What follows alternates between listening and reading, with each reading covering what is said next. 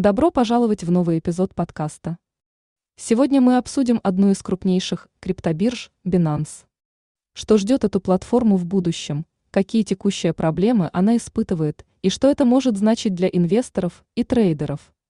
Binance долгое время была одной из самых популярных и надежных криптобирж. Однако за последние месяцы площадка столкнулась с несколькими серьезными сложностями. Повышенное внимание регуляторных органов привело к ряду расследований и проверок, которые ставят под сомнение деятельность Binance в некоторых странах. В свете этих проблем многие трейдеры и инвесторы задаются вопросом, что будет дальше с Binance.